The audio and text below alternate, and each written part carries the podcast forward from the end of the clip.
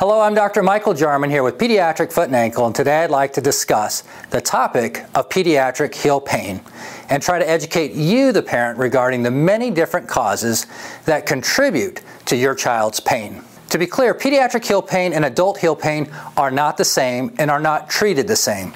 Children do not get plantar fasciitis, and children should not be getting steroid injections into their heels as a form of treatment.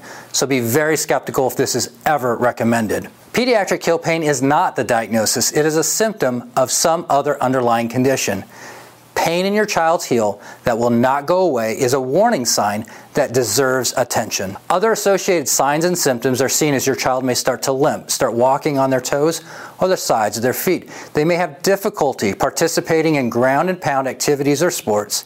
And of course, they will have pain in the back or bottoms of their heels. This pain may be found in one or in both of the heels.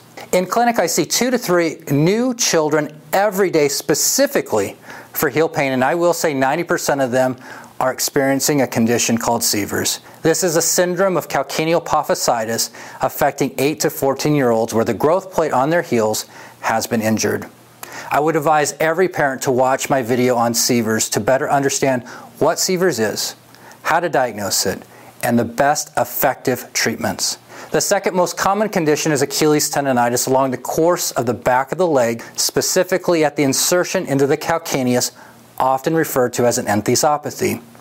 Also close to this location is a large bursal sac, a retrocalcaneal bursitis, that can be irritated by trauma or a possible underlying bone abnormality or secondary to a high arched foot. In the office, we utilize digital x rays that allow us to see the skeletal bone structure and to identify if there are any fractures, bone cysts, or joint abnormalities. A good clinical exam of the foot, ankle, and leg will also help to rule out any infections or masses on the heel that may be causing this discomfort. A good standing and gait evaluation would also help to determine if there was a limb length discrepancy with one leg longer than the other. And this is not as uncommon as one would think. Unfortunately, there are also other conditions such as spondyloarthropathies, which are pediatric arthritides that exist and mimic all of these findings just described and are often found by exclusion and may require a thorough workup from a pediatric rheumatologist. The number of possible causes of pediatric heel pain can be extensive. They're all treated differently, but most can be remedied with a custom orthotic to alter the pressure to the heel and change the gait of your child.